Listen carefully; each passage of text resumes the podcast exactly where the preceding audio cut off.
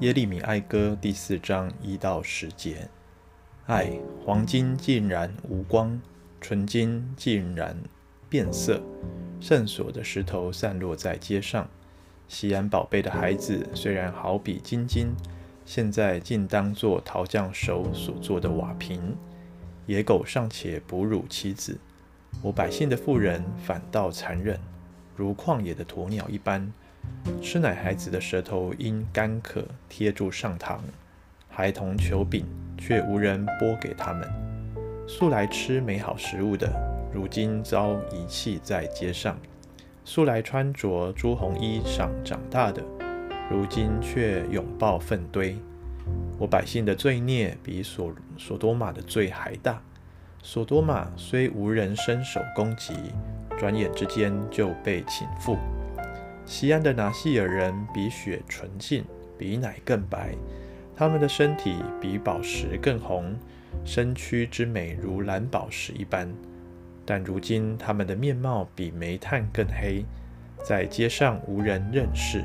他们的皮肤紧贴骨头，枯干形同槁木，被刀剑刺杀的胜过因饥饿而死的。饥饿者由于缺乏田里的出产，就消瘦而亡。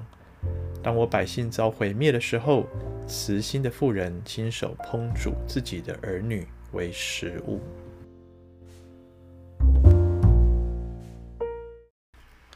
弟兄姐妹早安，今天我们进入到耶利米哀歌的第四章，从第一节看到第十节。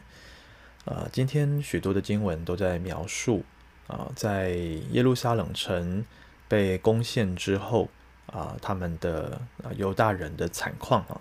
那这里有一些的前后对照，包括像是啊黄金，用黄金用圣所的石头来比拟做在之前他们的荣景哈，在平安盛世的时候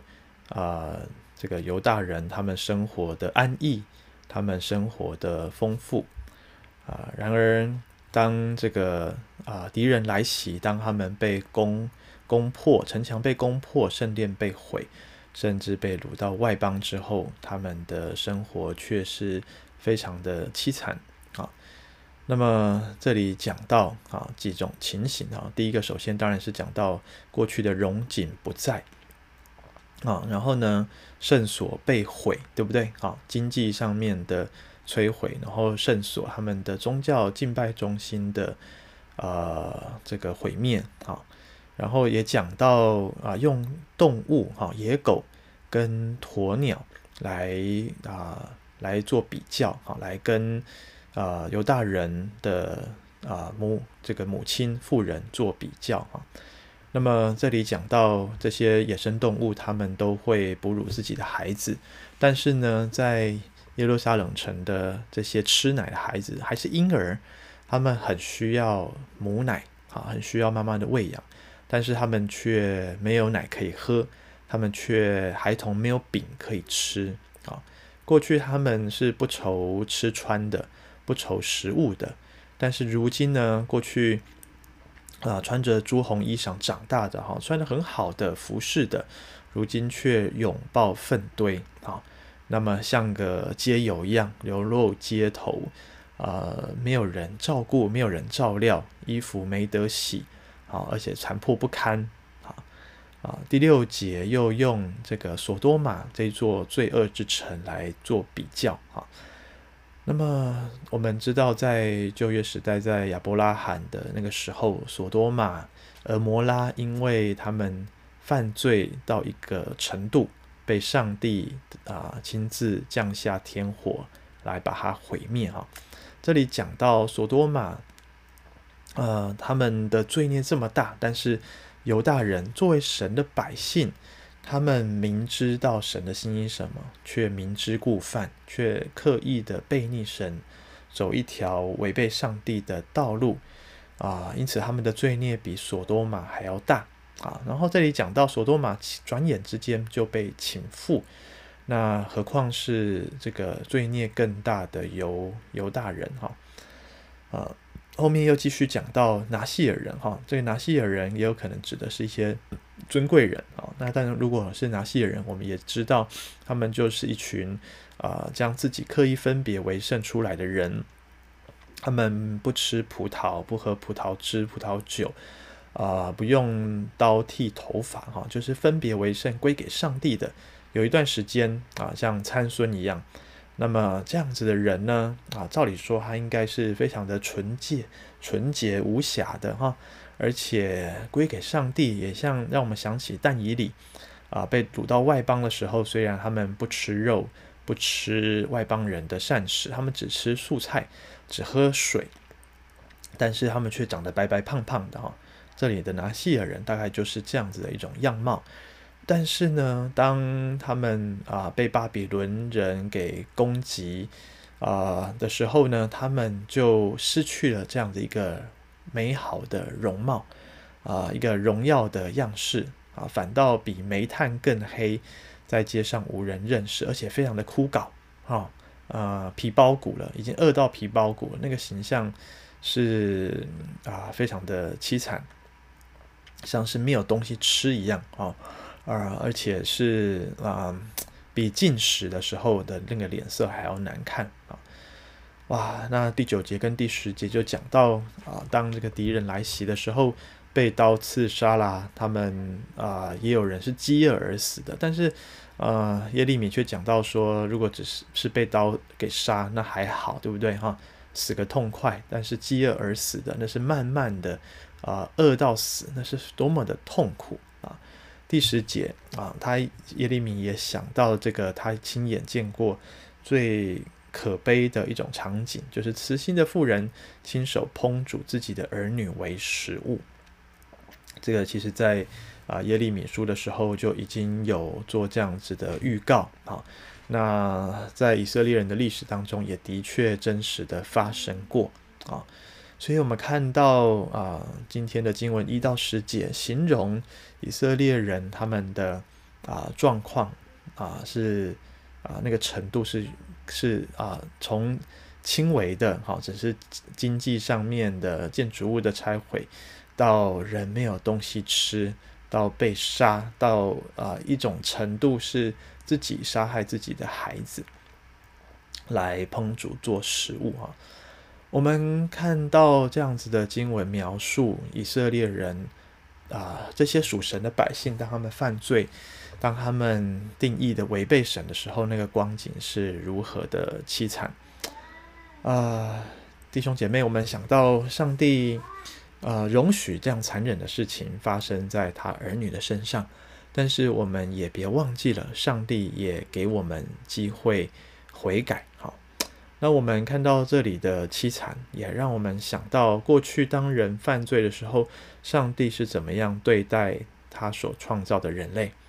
像是啊、当起初人盖巴别塔的时候，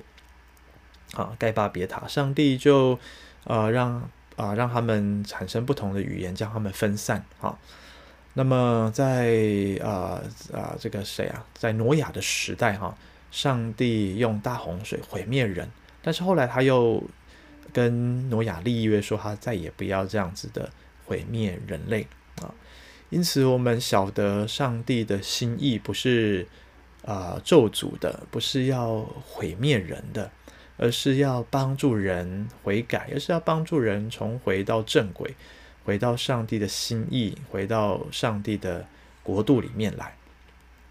因此，若我们再从创世纪回头来看，当亚当夏娃犯罪之后，他们吃了分别善恶树上的果子，哈。然而，上帝最后所做的是把他们赶逐、赶出伊甸园啊。那我们也会觉得上帝很残忍，然后为什么把他们赶出伊甸园，然后他们就过着很辛苦的日子？但是我们想，如果他们留在伊甸园，又吃了生命树的果子，他们就会永远的活下去。但是他们永远活下去的光景，却是永远的跟神分离，永远的跟上帝不再有关系。那那不是天堂，那是地狱了哈，他们会掉到地狱里面去。呃，我们也想到说啊，当这些以色列人他们违背神的旨意，上帝赶逐他们，不是一种残忍，而是要他们呃去悔改，想起自己的罪恶来啊，因着想到自己的罪恶，呃，呼求神，就像诗诗时代，当他们违背神的时候，上帝就使用迦南地的居民来攻击他们；而当他们被辖制的时候，他们就呼求神的名，上帝就兴起誓师拯救他们。其实。早在以色列人待在埃及四百年的时候也是如此啊，他们做苦工做奴隶，但是他们哀求上上帝，上帝就垂听他们的呼声，垂听他们的祷告啊，也就兴起摩西啊，带领他们走出埃及。所以弟兄姐妹，当我们呃陷落在自己的啊这种悲惨的光景里面的时候，我们应当先。求圣灵光照我们，这是否是因为我们先啊、深陷在我们的罪恶当中无法自拔？若我们在这样罪恶里面，我们求上帝给我们悔改的机会。那索多玛是很可悲的，因为他没有什么机会悔改就被毁灭了。但是神的百姓被掳到外邦啊、家园残破不堪，可是他们却有机会悔改。是的，弟兄姐妹，上帝存留我们的性命。是给我们恩典，上帝没有马上击杀我们，把我们接走，是让我们在这个世上，我们还可以有机会靠着主的恩典啊，慢慢的成圣啊，可以活得越来越像耶稣基督，可以继续的离弃我们在罪恶当中的生活，我们的生命。是的，弟兄姐妹，如今耶稣基督已经为我们走上十字架。虽然当初看似把他钉死在十字架上的是那些犹大的同胞，但是耶稣却也是为着他们的罪，自己甘愿走上十字架。如果不是他自己情愿，没有人有办法困得住他，没有人有办法将他处死。这位呃，应当要审判我们啊、的上帝，这位应当要来管辖。统治我们的君王，他却愿意成为仆人，他却愿意成为赎罪代罪的羔羊，他却愿意为了我们所有全人类，我们罪人啊、承受罪恶的刑罚。弟兄姐妹，这就是福音啊，这就是福音。我们原本像耶路撒冷城这些犹大百姓一样，我们是该死的。我们是毫无盼望可言的，我们就只能够，呃，活在过去的回忆里面，甚至是在懊悔里面。但是上帝已经差派他的爱子耶稣基督来拯救我们，因此如今我们可以做的就是悔改，呼求神的名，啊，让上帝救赎的恩典今天就临到我们。也让我们因着上帝的拯救，我们向他悔改，我们转向他，我们让我们的生命啊重新主权交在主的手中，让他来带领我们，让他呃成为我们的圣殿，让他来重新建造我们这个人，成为圣灵所居住的殿，可以时刻的领受圣灵的引导跟同在。啊、弟兄姐妹，愿上帝帮助我们，让我们今天不只想起我们的罪来，我们也想起主为我们所付上的一切代价，让我们快快的转离我们的恶行，快快的转向我们的主，让我们的今天，我们的生命就在耶稣基督里面有盼望，做一个新造的人。阿门。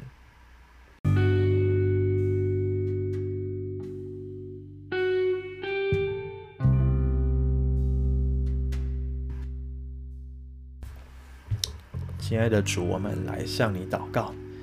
主啊，我们都是可悲无药可救的罪人。是的，当我们深陷在自己的罪恶当中无法自拔的时候，我们只会不断的回忆过去，我们只会不断的去啊感叹过去的荣景，却忘了啊最重要的是要省思为何我们落入到今天的这样子一个地步。主，是因为我们的罪，是因为我们得罪你，是因为我们啊、自己做上帝，不愿意让你来掌管我们的生命。主，我们向你认罪悔改，我们求圣灵光照我们，让我们啊，也想起耶稣基督已经为了我们的罪付上何等大的生命代价，让我们信靠主，让我们接受这样子的救恩啊！因为依从，因为依靠主，而在耶稣基督里面有复活，有重新来过的盼望。主啊，让我们不再单溺于自己的罪，而是快快的悔改，因为知道悔改也是你给我们极大的恩典。让我们不再啊走回头路，而是愿意问上帝：今天我们要怎么样过？今天我们要如何来荣耀主的名？求主来引导我们，垂听我们祷告，奉耶稣基督的名，阿门。